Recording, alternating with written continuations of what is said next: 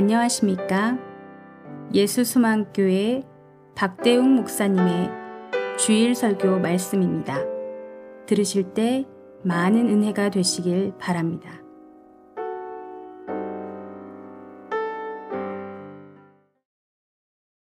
예배소서 3장 14절부터 21절까지입니다. 봉독해 드리겠습니다.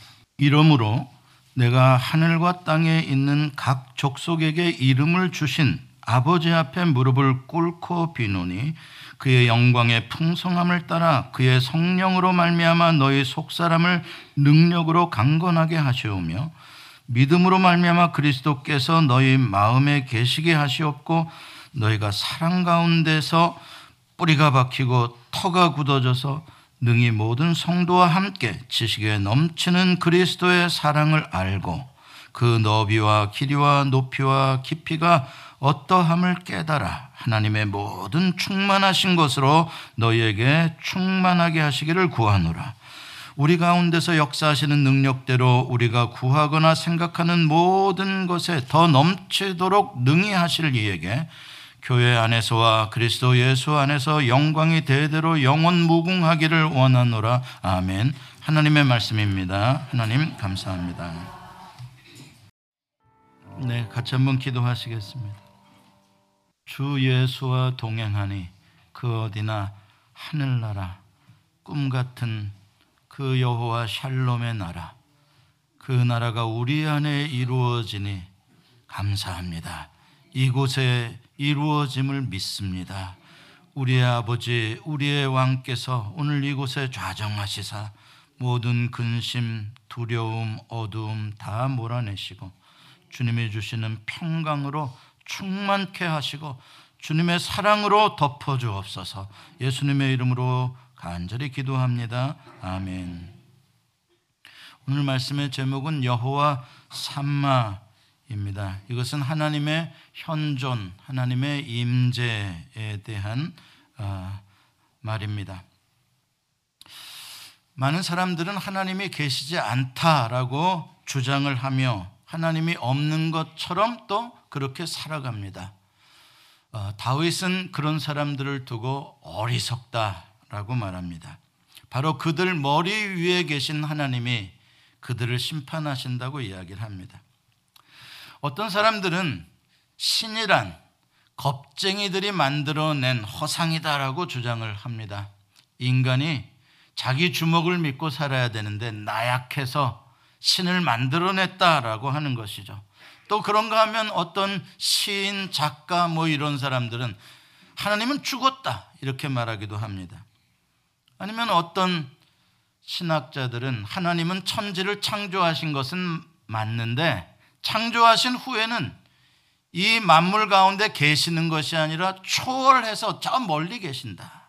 이렇게 말하기도 합니다. 이것은 무슨 철학자들이나 작가들의 무슨 논쟁의 문제가 아닙니다. 하나님이 우리의 삶 가운데 정말 살아계시느냐? 라는 것은 우리의 신앙에 있어서 가장 중요한 본질적인 질문입니다. 우리가 살면서 황당하고 억울하고 도저히 이해할 수 없는 문제들을 만날 때 나오는 질문이 뭡니까? 하나님은 어디 계십니까? World Trade Center가 그 테러리스트들에 의해서 무너져 내릴 때 미국이 던졌던 질문입니다. 하나님 어디 계십니까? 욥기 23장 8절로 9절에 보면은 극심한 고통 가운데서 욥이 하나님의 임재를 좀 느껴보고 싶어서 아주 애를 쓰는 말이 나옵니다.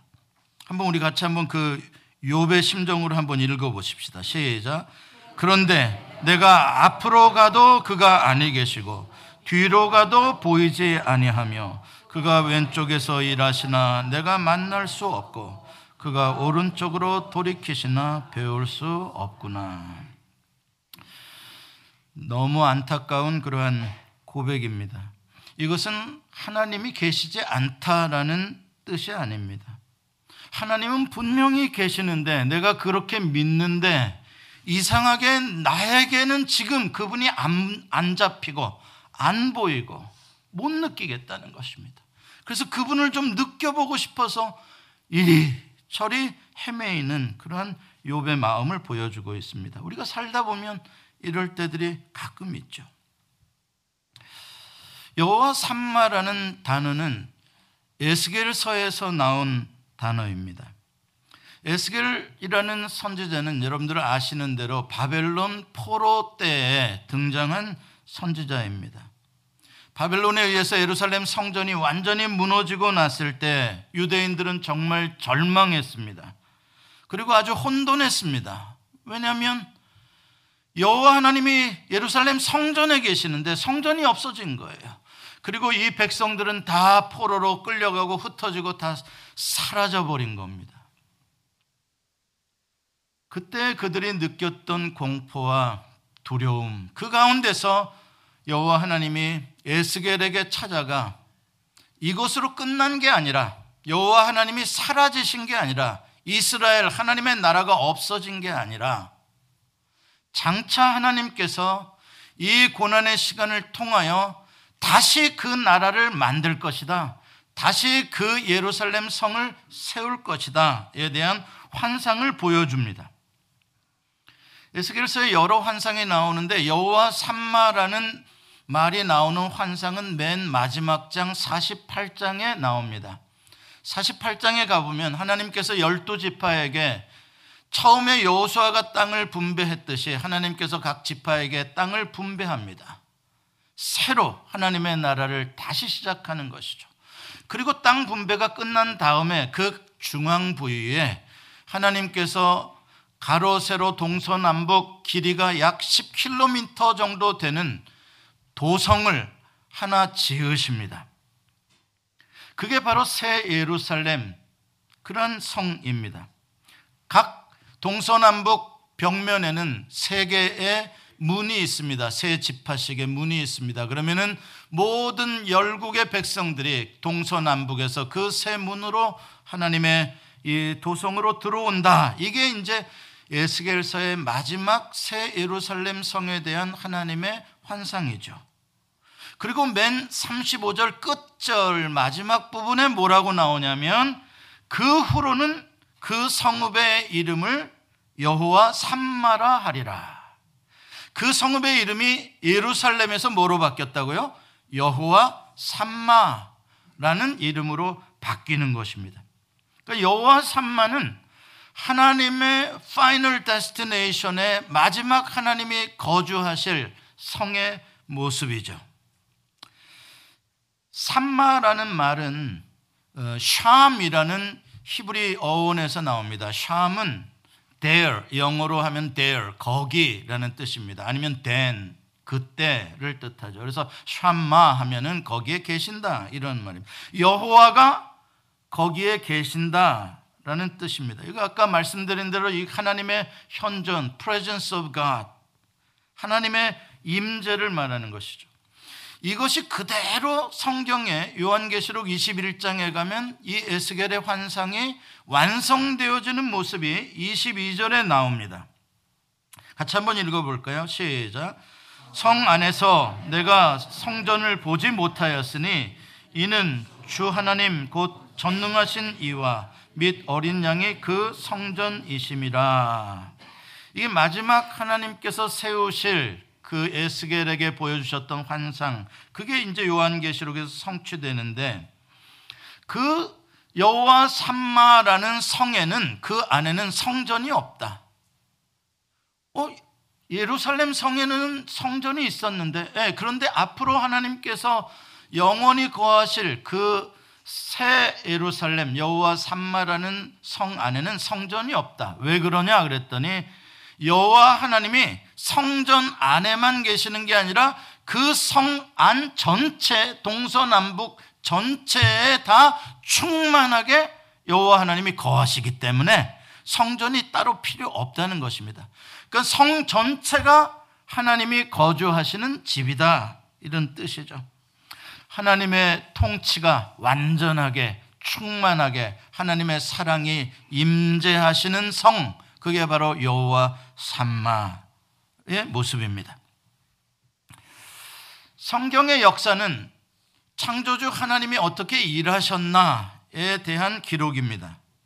뿐만 아니라 성경의 역사는 창조주 하나님께서 어떻게 이동하며 사셨나 하나님의 주민등록 등본과도 같아요. 주민등록 등본이 하나님의 이 성경 말씀이 주민등록 등본을 띄워보면 본적이 나오고 내가 그동안 이사하며 살았던 모든 주소들이 거기에 쫙 기록이 되어 있고 패밀리들이 거기에 이름이 나옵니다. 내가 살아왔던 삶의 역사가 주민등록 등본상에 다 기록이 되어 있는 것이죠. 마찬가지로 하나님의 삶의 스토리도 바로 이 성경에서 그렇게 기록이 되어져 있습니다. 하나님은 자의반 타의반으로 여기저기 이주하시면서 이사하시면서 살았어요. 그러니까 바이블은 하나님의 스토리인데 어떤 스토리냐? 하나님의 immigration, 하나님의 migration, 하나님의 moving에 대한 스토리라라고 우리가 볼 수가 있는 거예요. 그리고 우리가 여호와 샴마라는 그 마지막 시티는 바로 하나님께서 꿈꾸고 계시는 마지막에 하나님이 거하시고 싶은 곳, 그곳에 누구와 함께 살고 싶으신지에 대한 하나님의 바로 꿈 같은 청사진이 바로 여호와 샴마의 환상인 것이죠. 자, 그렇다면 하나님의 주민등록 등본상에 하나님의 본적지는 어디일 것 같습니까? 하늘입니다.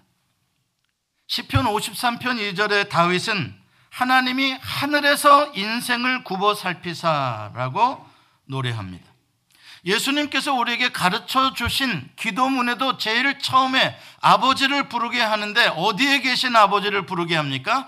하늘에 계신 우리 아버지요. 하나님이 어디에 계시는가를 말씀해 주는 것입니다. 물론 여기서의 하늘은 이 물질적인 공간, 비행기가 날아다니는 스카이가 아니라 이것은 초월적이고 영적인 신비한 헤븐이라는 공간을 말하고 있는 것이죠. 모든 것들 위에 있으며 모든 것을 포함하고 있는 아주 신비한 세계, 그게 헤븐입니다. 거기에는 시간과 공간의 제한이 전혀 없는 창조주의 초월자의 거룩한 임재가 있는 영역입니다. 거기에서부터 하나님이 말씀으로 물질 세계를 창조하시고 우리가 그 물질 세계를 통하여 영존하시는 거룩하신 하나님의 영적인 해분의 세계를 들여다볼 수 있도록 해주신 것이죠. 그게 바로 하나님이 계시는 하늘, 해분입니다. 그런데 하나님은 해분에만 계시는 것이 아니다. 하나님이 이 땅, 이 지구, 우리가 살고 있는 바로 이곳에 하나님께서 찾아오시고 이곳에 거주하시기를 기뻐하신다. 하늘에는 영광이고 하나님이 거하시기에 딱 맞는 초월적인 무한한 세계인데 왜 그곳을 버리시고 이 좁은 이 냄새나는 이 더러운 이 땅 마국간 같은 곳에 그 거룩하신 초월자 그 크신 광대하신 하나님이 스스로 자기를 좁히셔서 내려오느냐? 그게 사랑이에요. 여러분 사랑하는 사람 있으면 어디든 가죠. 네, 아멘. 사랑하는 사람이요 가장 추운 곳에 가장 뜨거운 곳에 가장 험한 곳에 있으면 우리는 물불 가리지 않고 거기를 갑니다. 하나님이 왜 이곳에 오시냐고요? 이곳에 사랑하는 사람이 있기 때문에요. 하나님의 이동은 돈을 따라서 이동하시는 것도 아니고 하나님께서 immigration, migration, moving 하시는 모든 이유는, 목적은 사랑하는 사람과 함께하고 싶어서 움직이십니다.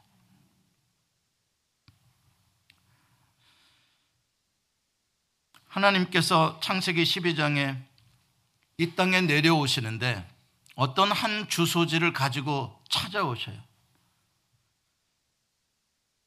갈대아라는 지방으로 오시고 우르라는 성으로 가셔서 아브라함이 어디에 있는지를 찾아서 아브라함의 그 어드레스를 찾아가셔요. 그런데 하나님께서 그 아브라함의 하우스에서 사시려고 찾아가신 것이 아니라 보니까 그 하우스에서 아브라함을 끌어내시네. 나오라. 그러더니 아브라함과 동행하시기 시작하셔요. 아브라함이 가는 곳에 하나님이 함께 가시는 거예요. 어디까지 하나님께서 정하신 가나안까지 하나님이 동행하시는 하나님. 그러니까 하나님이 어떤 하우스, 어떤 특정한 지리적인 물리적인 공간이나 장소를 정하시고 거기에 사시려고 오신 것이 아니라 하나님이 하늘 보좌를 버리시고 이 땅에 내려오실 때에 그 마지막 하나님이 거주하고 싶으셨던 곳은 한 사람이라. 아브라함이라는 그 사람, 네가 있는 곳에 내가 있기를 원한다. 네 있는 가족 가운데 내가 함께 하기를 원한다. 그게 하나님이 오신 곳이에요. 그게 바로 성경에서 말하는 엘샤다이입니다. 엘샤다이라는 것은 Almighty God으로 번역이 되지만 사실 신학적으로 요즘에 연구한 내용에 의하면 샤다이라는 것은 길을 의미하기도 합니다. 무슨 말입니까? 엘 샤다이 그러면 길신이라는 말입니다. 무슨 뜻이에요? 길벗과 같은 거예요. 유목하며 떠돌아야 하는 고달픈 나그네 인생의 삶 가운데 함께 해줄 신. 왜 이 세상의 신들은 애헴하고 멋진 신전을 차려놓고 거기에서 나에게 돈 가지고 와라, 재물 가지고 오라. 이게 이 세상의 신들인데 우리 하나님은 그런 게 아니에요. 우리 하나님은 외로운 인생, 나그네와 같은 인생, 떠돌이 인생들의 삶 속에 함께 하시는 거예요. 함께 가시기를 원하시는 거예요. 그렇게 아브라함과 이삭과 야곱과 요셉 그 모든 사람들에게 동행해 주셨어요. 창세기 출애굽기 3장에 보면은 하나님의 또 한 번의 그런 중요한 프레젠스가 나타나는데 신의 산에 강림하세요. 떨기나무 불꽃 같은 형태로 나타나셔서 거기서 방황하며 살고 있던 모세를 만나 주세요. 그리고 모세의 삶 속에 하나님이 들어오세요. 모세가 잡았던 지팡이는 하나님의 임재를 상징하고 있는 거예요. 모세와 또 동행하기 시작하십니다. 애굽으로 하나님이 가십니다. 그곳에서 자기의 백성을 하나님이 건져내십니다. 그리고 시내산에 와서 시내산에서 하나님의 백성들에게 어떻게 살아야 할지 하나님 나라의 법을 선포하십니다.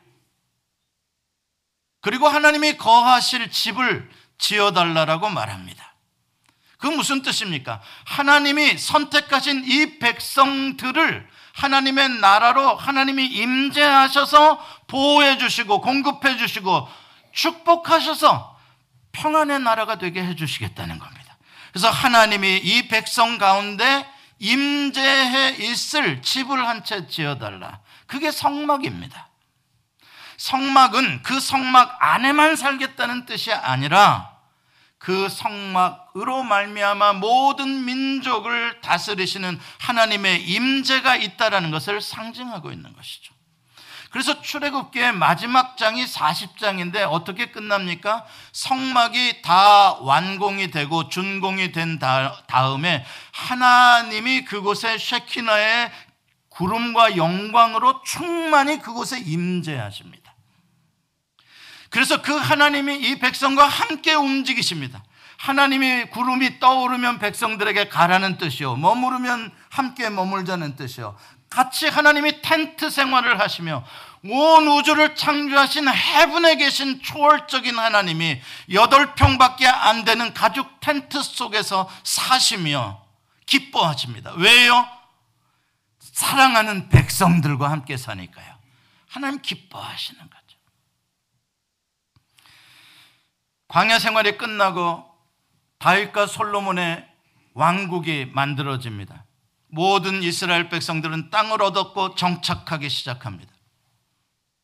그때 하나님께서도 이제 텐트 생활을 접으시고 솔로몬이 만든 아름다운 돌로 지은 성전에 입주하십니다. 하나님께서 그곳에 거주해 주신다고 약속을 하십니다. 솔로몬이 그것을 간구했기에. 그것은 예루살렘 성전 안에만 계신다는 뜻이 아니라 성막에 계셨듯이 하나님의 임재가 온 이스라엘 전체 민족들 가운데에 계시며 다스리신다는 상징으로 그 왕궁의 상징으로 예루살렘 성전 안에 계시는 것이죠. 왕이 왕궁에 있다고 그 왕궁 안에서만 왕입니까? 아니죠. 나라 전체를 다스리는 거죠. 마찬가지입니다. 그런데 세월이 지나면서 사람들이 그 하나님의 임재에 대한 뜻을 자꾸 변질시킵니다. 왜곡시킵니다. 어떤 식으로요?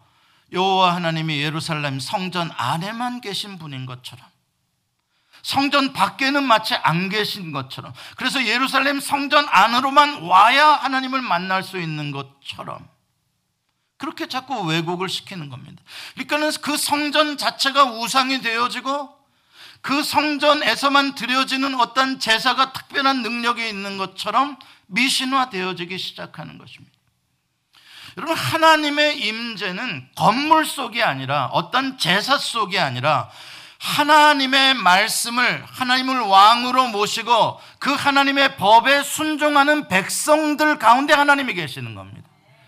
말씀에는 전혀 순종하지도 않으면서 제사만 드리면 하나님이 거기 계실 거라고 천만의 말씀이요. 그걸 가지고 언약궤를 가지고 나가서 블레셋하고 싸우면 하나님의 언약궤에 하나님의 임재가 있으니까 이길 것이라고요. 천만의 말씀이요. 언약궤 아니라 뭘 별거를 가지고 가도요. 불순종하는 백성 가운데 하나님이 계시지 않습니다. 하나님이 계시는 것은 대리석으로 잘 만든 예루살렘 성전이기 때문에 그 안에 계시는 것이 아니라 하나님은 하나님의 법을 지키는 백성들 가운데 거하시는 분인 거예요. 근데 그것을 모르고 법은 지키지 않으면서 불순종하고 바알을 섬기고 그렇게 살면서 성전만 그럴듯하게 가꾸고 거기서 제사만 드리면 그 신앙은 이미 하나님 신앙이 아니에요. 미신이요. 우상이 되어지는. 그러면 어떻게 됩니까? 망하는 거예요. 그래서 하나님이 선지자들을 보내서 야 신앙의 본질이 뭔지 아느냐? 육체의 할례를 하려 그러지 말고 마음의 할례를 해야 된다. 마음으로부터 여호와를 찾아야 그게 진짜 신앙인 거지. 뭐 짐승 한 마리 끌고 들어와서 제사 지냈다고 그게 그게 하나님이 원하시는 임재냐? 선지자들이 그런 걸 외치는 거예요. 그런데도 이스라엘 백성들이 깨닫지를 못해요. 그게 무슨 말인지요? 결국 하나님은 그 예루살렘 성전을 허물어 버리십니다. 바벨론이라는 그 제국의 힘을 통하여서 성전을 완전히 없애버리십니다. 그리고 그 백성들은 안타깝게 다 뿔뿔이 디아스포라로 포로로 그 멀리 수천 리 길에 있는 바벨론으로 낯선 땅으로 다 끌려가고 없어져 버려. 나라 자체가 disappear, 완전히 destroyed. 이때 유대인들은 너무나 놀라운 그 공포, 막 그 혼돈, 요새 말로 막 멘붕 같은 거죠. 엄청난 절망입니다. 왜냐? 늘 예루살렘 안에 여호와가 그래도 있다라는 그 믿음으로라도 살았는데 거기에 계신 하나님이 없어져 버렸으니 도대체 하나님이 어디 계시냐? 하나님이 어디 계시냐에 대한 질문을 안 할 수가 없는 거예요. 어디 계시는지 모르겠어요. 언제나 여호와 하나님은 성전에 있다라고만 알았는데 이제 성전이 없어져서 어디 계셔야 되나? 그러니까 어, 여호와 하나님은 이제 우리를 떠나셨다. 우리와 함께하지 않으신다. 이건 절망이죠. 그러한 가운데 바벨론 포로에 끌려갔어도 그래도 믿음을 버릴 수 없는 신실한 사람들이 바벨론 강변에 335 모여서 여호와 하나님을 찾고 기도하기 시작하는. 마음에서 여호와 하나님에 대해서 버릴 수가 없는 믿음이 있으니까 하나님 우리를 불쌍히 여겨 주십시오. 기도하기 시작하는 거예요.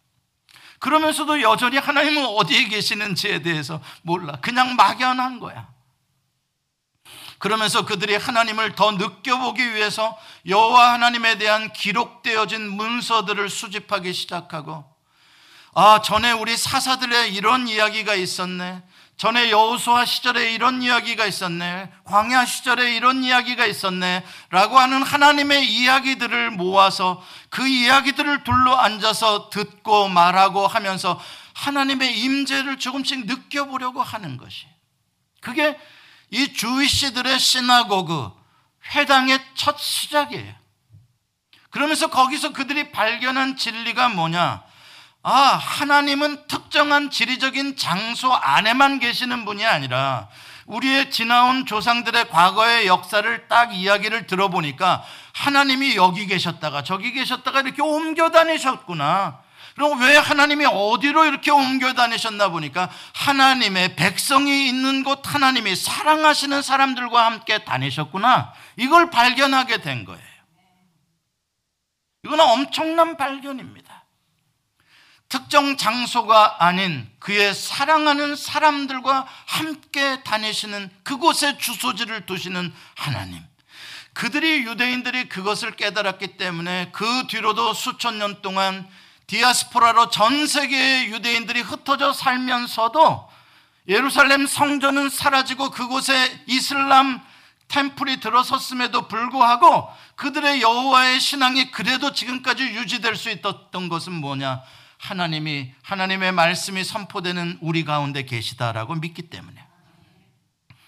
그런데 안타까운 건 그것도 믿음은 믿음인데 그림자 믿음인 거예요, 그게.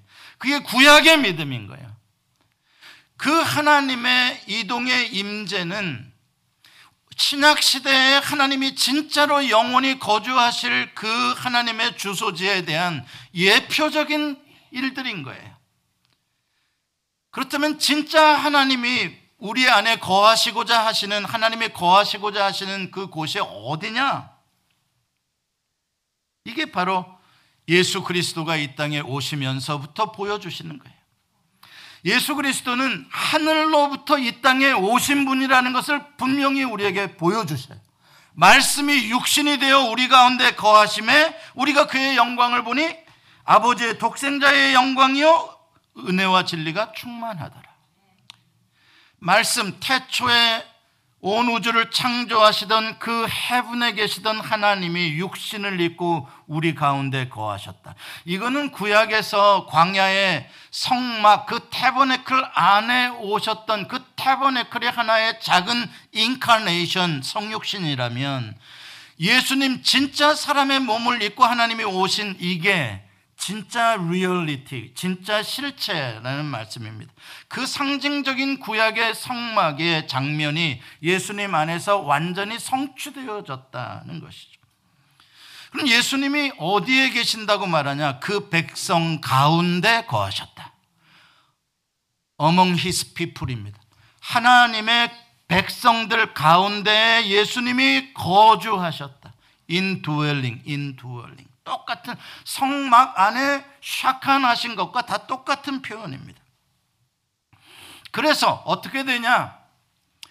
그 예수님을 영접하는 자에게는 하나님의 자녀가 되는 권세를 주셨다. 하나님의 자녀가 됐다는 것은 하나님이 Father가 되었 겁니다. 우리는 그 하나님 Father의 children들이 되는 겁니다. 하나님의 집으로 우리가 입양되어 그 하나님의 집 안에서 하나님과 아버지와 살게 되었다 이 말입니다. 누구를 영접하면 예수 그리스도를 영접하면 누가복음 17장 21절에 바리새인들이 하나님의 나라에 대해서 예수님과 논쟁을 합니다. 바리새인들은 하나님의 나라가 마치 어느 날 갑자기 정치적인 군사적인 승리로 메시아가 나타나서 탁 하나님의 다윗 나라처럼 만들 거라고 생각을 했습니다. 그때 예수님께서 하신 말씀이 하나님의 나라는 여기 있다 저기 있다 할 수 없으니 하나님의 나라는 너희 안에 있느니라 말합니다. 여기서 너희 안에라는 이 안에라는 단어는 within you인데 within이라는 단어는 우리의 내면적인 inside를 말하기도 하면서 또 우리 공동체 이 백성들 사이에 거하신다라는 뜻을 동시에 가지고 있습니다. 마가복음 3장 34절 35절에 보면은 예수님의 어머니와 예수님의 동생들이 예수님을 찾아옵니다. 그때 예수님께서 참 아리송한 말씀을 제자들에게 하십니다. 같이 한번 읽어볼까요? 시작. 둘러앉은 자들을 보시며 이르시되 내 어머니와 동생들을 보라. 누구든지 하나님의 뜻대로 행하는 자가 내 형제요 자매요 어머니이니라. 이 무슨 뜻입니까? 새로 하나님이 만드시는 family의 모습입니다. 하나님은 지금 새로운 new household를 지금 하나님께서 만들어가고 계시고 그 작업을 위해서 예수님이 친히 오신 것입니다. 예수님 맏형이 되시고 big brother가 되시고 예수님께서 그리고 우리들은 그 예수님을 영접하게 되면 예수님의 아버지를 영접함과 동일하기 때문에 그 아버지 집에 우리는 다 브라더, 시스터, 형제요, 자매가 되어진다 이 말입니다. 이게 전형적으로 예수님께서 하나님의 나라, 하나님의 임재, 이 여호와 샴마가 가족적 공동체임을 이야기를 하고 있습니다. 두세 사람이 내 이름으로 모인 곳에 나도 그들 중에 있느니라. 어디에 있다고요? 그들 중에 있다고 말합니다. 이 예수님의 가르침이 사도 바울에게 그대로 적용되어진 게 바로 뭐냐면 교회론입니다. 사도 바울은 이 교회라는 개념을 하나님 나라의 하우스홀드, 한 아버지를 섬기는 많은 형제들의 이 가족 공동체라고 생각을 했습니다. 바로 오늘 이 에베소서 3장 이 교회론의 가장 핵심적인 부분에 다윗 이 바울의 기도를 우리가 읽었는데 여기에 보면 바로 이 교회가 무엇을 위한 공동체며 어떠한 목적이 있는지에 대해서 아주 잘 이야기를 해 줍니다. 오늘 본문 14절 15절에 보면은 바울이 자기가 기도하는 대상인 하나님에 대해서 이야기를 먼저 합니다. 하나님 어떤 하나님을 이야기를 하느냐? 이렇게 표현을 합니다. 이러므로 내가 하늘과 땅에 있는 각 족속에게 이름을 주신 아버지 앞에 무릎을 꿇고 비노니 하나님이라는 말이 없습니다. 아버지라는 말만 나옵니다. 그리고 이 아버지가 어떤 아버지냐? 하늘과 땅을 지으신 분이요. 하늘과 땅에 있는 모든 사람을 지으신, 이름을 주신이라는 것은 주권자이신 아버지. 그러니까 이미 바울의 생각 속에는 모든 사람은 하나님께서 지으신 하나님의 가족이라는 개념이 있는 것이죠. 그 아버지 앞에 무릎을 꿇고 비노니 이거는 아주 간절하게 기도하는 모습입니다. 무엇을 위한 기도냐면 에베소 교회와 성도들을 위한 기도입니다. 이 표현 가운데 족속이라는 게 나오는데 각 족속에게 원어로 보니까 패트리아라는 단어입니다. 패트리아는 어원이 뭐냐? 파테르입니다. 이 파트리아 라는 단어가 파테르라는 단어에서 나오는데 파테르가 뭐냐면 바로 father라는 뜻입니다. 아버지라는 말입니다. 그러니까 이 파트리아는 father, 이 파테르의 후손들이라는 의미로 족속이라는 단어를 쓰고 있다는 것이죠. 그러니까 지금 바울이 이 파테르와 이 파트리아라는 단어를 두 개를 함께 쓰면서 하나님 아버지가 원하는 구상하는 그 그림, 하나님이 거하시고 싶으신 그곳, 그 그림이 바로 뭐냐면은 가족들의 공동체 안에 아버지로서 하나님이 거하고 싶다. 그 가족과 같은 피를 나눈 혈연 공동체의 관계성. 지금 그것을 추구하고 있고 예배소 교회와 성도들이 그러한 피를 나눈 형제 자매로서 하나, 한 아버지를 섬기는 한 가정이 되어지기를 지금 마지막으로 무릎을 꿇고 간구를 하고 있는 거죠. 그럼 여러분 우리가 한 집에 산다 그래서 다 그렇게 친하게 막 하나가 돼서 이렇게 사는 것은 없죠. 그런 사람도 있죠. 그런 가정도 있죠. 그래서 제가 말을 좀 잘못한 너무 부정적으로 애틀랜타 오니까 깨진 가정들이 너무 많아가지고 여러분 가화 만사성이라는 옛 말도 있습니다. 가화 말씀, 수신 제가 치국 평천. 이 가화, 한 하우스홀드 안에 사는 사람들이 얼마나 서로 친밀한 관계로 살아가느냐. 이것은 우리의 삶의 모든 에너지를 주는 가장 중요한 힘이 거기서 나옵니다. 생명력이 나와 함께 먹고 살아가는 가족들과의 관계 속에 나오는 거예요. 아버지들이 나가서 힘차게 일을 할 수 있는 건 뭡니까? 아내가 뽀뽀 한번 해주는 거, 아이들이 아빠 힘내세요 해주는 거, 이 관계에서부터 오는 힘이 우리의 삶을 살게 하는 거예요. 마찬가지인 거예요. 하나님께서 아버지가 되시고 우리들이 그 집안에 들어와서 살아가는 형제 자매인데 그렇게 되었는데 관계가 예수 안에서 만들어졌는데 그건 사실인데 그 다음부터 문제는 뭐냐면 quality of life예요. 이제 한 식구가 돼서 한 가족으로 살아가는데 얼마나 행복하게 잘 살 것이냐 이거는 또 다른 이슈인 거죠. 한 가족이긴 한데 그냥 대면 대면 소 닭 보듯이 그렇게 살아가는 가족도 없지 않아 있어요. 어떤 가족은 맨날 죽일 놈 살릴 놈 쌈만 하는 가족도 있어요. 그러니까 이 가족이 아닌 거는 아니에요. 가족은 가족인데 quality가 형편없는 가족이 있고 quality가 정말 좋은 사랑으로 신뢰하고 자기를 내어주는 그런 relationship의 가족이 있는 거죠. 지금 바울이 간절히 무릎 꿇고 기도한다는 건 뭐냐면 그 관계의 질이 형편없는 질로 살아가는 게 아니라 정말 하나님이 꿈꾸시고 하나님의 행복한 질의 상태로 가족 관계를 살아갔으면 좋겠다. 그걸 놓고 기도를 하는 거예요. 그러려면 뭡니까? 사랑이죠. 모든 관계성의 가장 중심적인 에센스는 사랑입니다. 어떤 사랑을 가져야 가족들이 그렇게 자기를 희생하는 행복을 맛볼 수 있겠습니까? 그리스도의 사랑이에요. 십자가의 사랑입니다. 그게 하나님의 사랑이고요. 그러니까 하나님 아버지의 사랑을 우리가 invite 해가지고 그 하나님 아버지의 사랑이 십자가의 그리스도의 사랑의 형태로 내 안에 들어왔는데 내가 그 토양, 그 그라운드, 그리스도의 사랑의 ground에 내가 이제 born again 된 baby 같은 작은 나무인 내가 그 땅에, 그리스도의 사랑의 땅에 심겨져서, 이건 그림 언어입니다.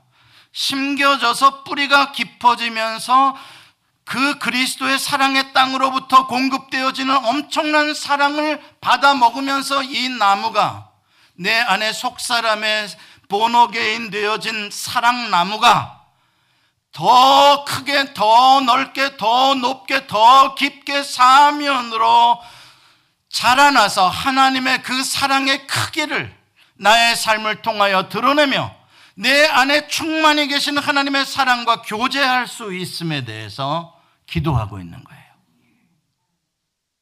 여기서 우리는 우리 자신의 내면에 있는 속사람의 모습을 나무라고 한번 생각해서 한번 여러분들이 들여다 보세요. 여러분 안에 예수님을 영접하는 순간 태어난 그 본어게인 된 새로운 사람이 있어요. 속사람이요. 어린 상태로 태어났어요. 묘목이죠. 묘목. 그게 지금 예수를 그동안 몇십 년 믿어 오셨을 텐데 그 나무가 그 사랑 나무가 얼마나 자라나 있는지를 한번 여러분 마음에 들어가서 한번 그림으로 한번 보시라고요. 찾아보시라고요. 내 안에 있는 그 그리스도의 사랑 나무가 얼마나 커 있나. 어떤 사람들은 나는 예수 믿은 이후로 난 그런 거 생각조차 하지도 않고 산 사람이 있어요. 그냥 늘 외부의 환경에 어떠한 변화들이 나의 축복인 줄 알고요. 그러나 사도 바울은 지금 예배석 교회의 성도들에게 마지막 유언처럼 중보 기도를 해주는 건데 마지막 사랑을 쏟아부어 주는 건데 외부적인 어떠한 변화에 대한 이야기는 한마디도 없어요. 오직 교회와 성도들의 마음 속에서의 그 속사람이 그리스도의 사랑으로 자라나고 성숙해서 그 안에 들어오신 하나님의 사랑과 충만한 지식과 충만한 삶의 교제가 이루어지는 그러한 공동체, 그러한 인생을 살기를 원한다는 거예요.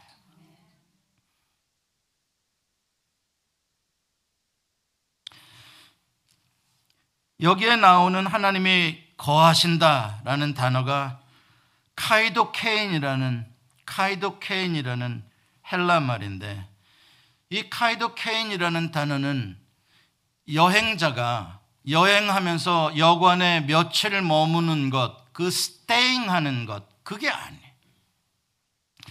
그냥 며칠 얼마 동안 템포러리로 이런 머무르는 스테잉이 아니라 영구적인 집을 지어 놓고 돌로 된 영구적인 집을 지어 놓고 그 안에 살려고 입주하는 것. 그래서 그 안에 떠나지 않는 것. 그걸 indwelling이라고 하는데 거주하는 걸 말하는 거죠. 하나님께서 여러분 안에 들어오실 때 잠시 얘가 나를 영접해 준다니까 와서 내가 좀 대접받고 또 하늘로 가겠다가 아니라 우리 교회 안에 여러분 안에 하나님은 영주하시기 위해서 영원한 dwelling을 하기 위해서 들어오셨다 이 말입니다. 그런데 문제는 내 안에 들어오신 하나님이 과연 내 마음의 집에 들어오셔서 어떠한 퀄러티로 살아가고 계실까 하는 걸 생각해 보는 겁니다. 여러분 가정에 가끔 가다가 한국에서나 미국에서 친구들이 방문할 것입니다. 아니면 어떤 여러분들의 신세를 많이 진 귀한 사람이 여러분의 가정에 2, 3일을 머물든지 아니면 한 일주일을 머물다 갈 때가 있을 것입니다. 일주일 이상 있으면 곤란해요. 왜 힘드냐? 일주일 이상 있으면 너무 신경이 쓰이는 거예요. 너무 신경이 쓰이는 거예요. 신경이 쓰이는 이유가 뭡니까? 내 집에 온 손님이 내 집에 머무는 동안 불편하지 않도록 정말 편히 잘 있다 갔다라고 말할 수 있게 해주기 위해서 먹을 거 신경 써줘야 되고 어디 가서 구경 잘 해줄 거 신경 써줘야 되고 잠자리 신경 써줘야 되고 평상시에 안 하던 우리는 대충 살아도 되는데 그 사람 때문에 근데 그 사람을 편하게 행복하고 즐거운 시간을 가졌다라고 떠날 때 말하게 해주기 위해서 엄청난 신경과 에너지를 쓰게 되는 거죠. 여러분 안에 누가 와 계신다고요? 망군의 하나님, 저 해분의 영광을 버리신 여러분을 너무나 사랑하셔서 님과 함께 살고 싶어서 오신 하나님이 여러분 집에 들어와 계세요. 여러분의 인생에 들어와 계세요. 여러분의 마음에 들어와 계세요. 그 하나님이 그동안 얼마나 여러분 집에 들어오셔서 행복하셨을까? 그 하나님이 얼마나 자유스러우셨을까? 그 하나님이 내 안에 오셔서 얼마나 즐거운 하루하루를 보내고 계실까? 여러분, 우리는 나의 친구가 내 집에 와서 머무는 곳에서 그렇게 그 친구가 얼마나 편할까에 대해서 신경을 써주면서도 나의 왕, 나의 주, 나를 사랑하시는 그 아버지가 내 안에 왔는데도 그분이 얼마나 편하실지, 그분이 얼마나 행복하실지, 그분이 얼마나 즐거우실지는 왜 이렇게 무관심하냐고요. 그냥 당신 때문에 나만 행복하면 된다는 거예요. 아니요, 한번 생각해 보시자고요. 여러분이 하나님이랑 한번 입장을 바꿔놓고 생각해 보시자고요. 누구네 집에 들어갔어. 입장 바꿔 생각해 보세요. 누구네 집에 들어갔어. 처음에는 막 왕이시여, 주인이시여, 나의 구원자시여, 옷이 없어서. 이야, 기가 막혔어. 갔는데, 오자마자, 그다음부터는 찬밥 신세네. 내가 이 앉아있는데도 오고 가며 나를 아는 척도 안 하네.